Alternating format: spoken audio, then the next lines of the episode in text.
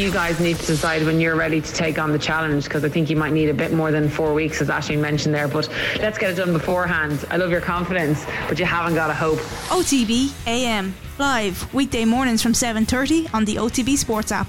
The Football Daily on Off the Ball.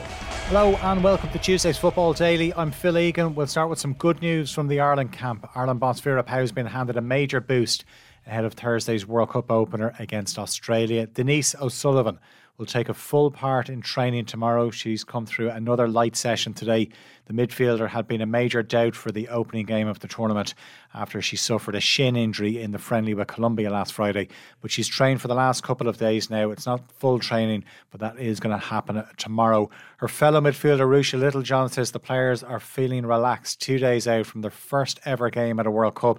They will obviously face the co hosts in Sydney on Thursday, and then the girls in green are also in a group of Canada and Nigeria. The squad will travel from Brisbane to Sydney tomorrow. Our reporter over there, Kathleen McNamee, spoke to Littlejohn earlier on about the mood in the camp and what to expect from Australia.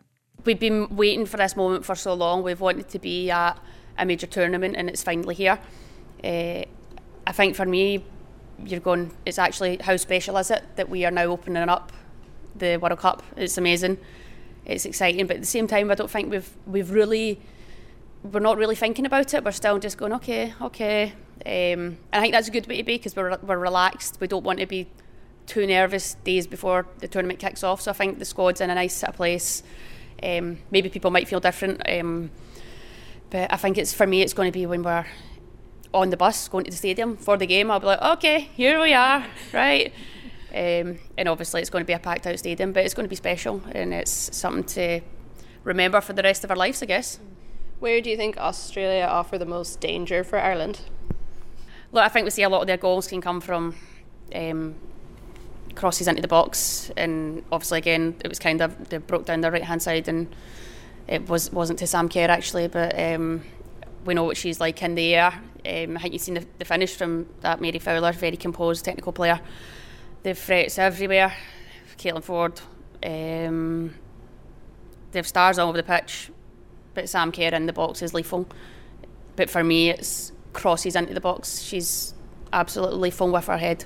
I've not seen many girls that can head the ball the way she can, um, even if that's round the back post and winning knockdowns, such a threat. So we'll have to um, look at trying to keep her quiet. Former Ireland international Méabh De Burca was on OTBAM earlier on. She predicted a nil-all draw.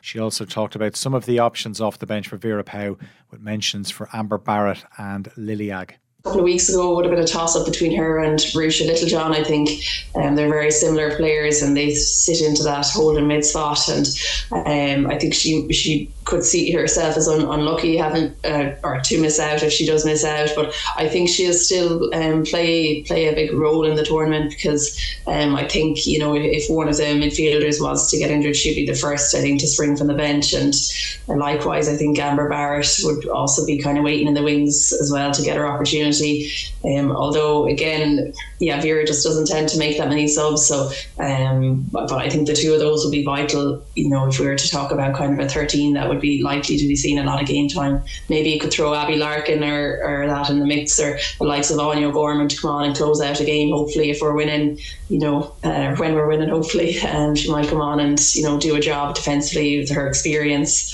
Also the likes of Diane Caldwell there who can do similar. Shamrock Rovers will have to come from behind away to Breidablik of Iceland tonight in the second leg of their Champions League qualifier. Rovers lost 1 0 in the first leg at Tallaght Stadium last week. And the League of Ireland champions will have to do without the services of Jack Byrne and Neil Farrugia. Both players miss out tonight due to injury. Rovers boss Stephen Bradley says they have to build on the second half performance from the first leg last week. Again, just take the second half performance. Uh, we know the first half wasn't good enough.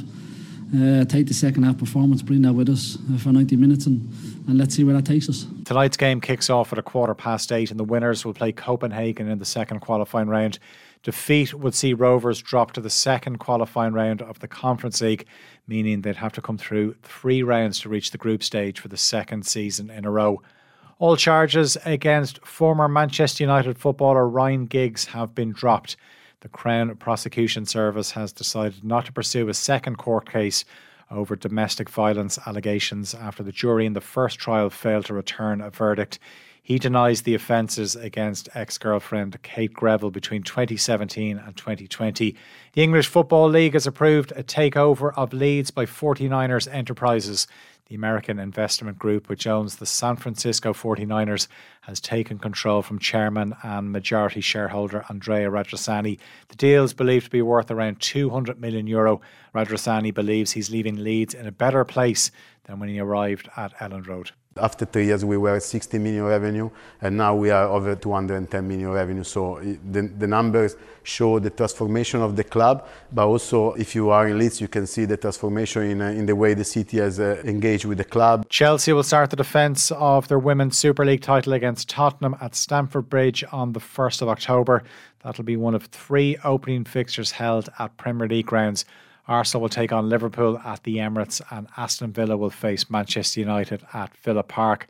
Brazilian winger Willian has rejoined Fulham and signed a new one year contract with the club. The 34 year old's previous deal with Marco Silva side had expired earlier this summer. It looked like he was going to join Nottingham Forest, but he's gone back to Fulham on a deal that has the option to be extended by 12 months.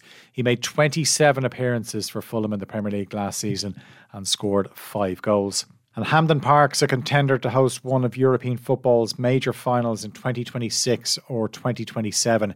UEFA has confirmed the stadium in Glasgow is in the running for the Europa League, Conference League, and Women's Champions League deciders. It faces competitions from venues in Germany, Norway, Turkey, and Romania.